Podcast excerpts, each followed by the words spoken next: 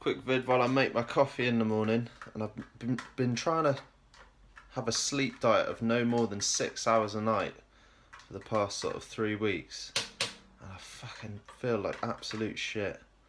I think I need more. I think I'm a more than six hour person. I can I can do no sleep or minimal sleep for one or two nights in a row, but having six hours or less on a very very regular basis, I'm not sure if it's helping me.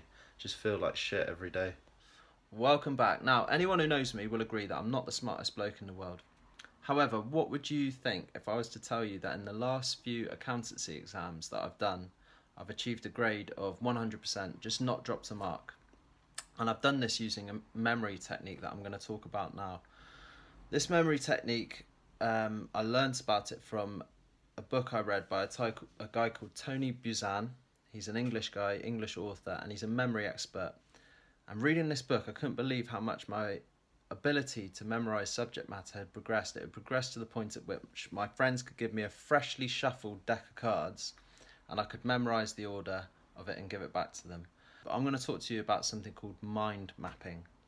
And mind mapping, basically, the theory behind it is that humans aren't built to memorize large blocks of black and white text. That's just not how our minds work. So instead, with a mind map, and I'll put a video up of the mind map I've made for uh, my up and coming exam on VAT. A mind map uses lots of different colours, lots of unstraight lines, and a couple of images. I haven't got many images in mind, but I've got lots of different colours, and it looks like a sort of like a kiddie's primary school revision. But that is apparently the best way to